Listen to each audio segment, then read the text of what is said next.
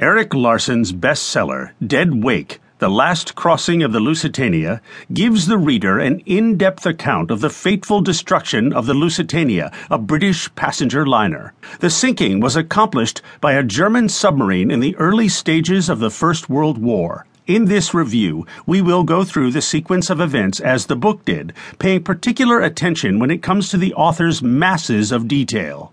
In the analysis, at the end, we will examine the overall offering in terms of weaknesses and strengths.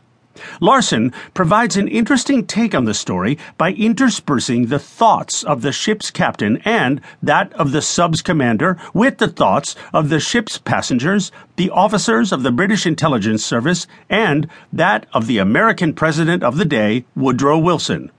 There are two central themes to the book. The author clearly sympathizes with the Lusitania's captain, and there is a theory that the Lusitania was deliberately left in harm's way as a means to get America into the war as well. Larson is accomplished as both a novelist and journalist, having 4 books that became New York Times bestsellers. He's been published in several prestigious newspapers and magazines.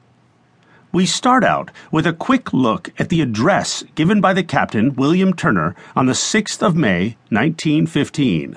This was Turner's 3rd time at the helm of the Lusitania. He sought to reassure passengers that they would have a British Navy escort, and, despite entering the so-called war zone, there was no danger of being attacked. For the most part, passengers were reassured and festivities resumed. Some, however, spent the evening in the main dining room because they were afraid that they would be trapped below decks if something did go wrong.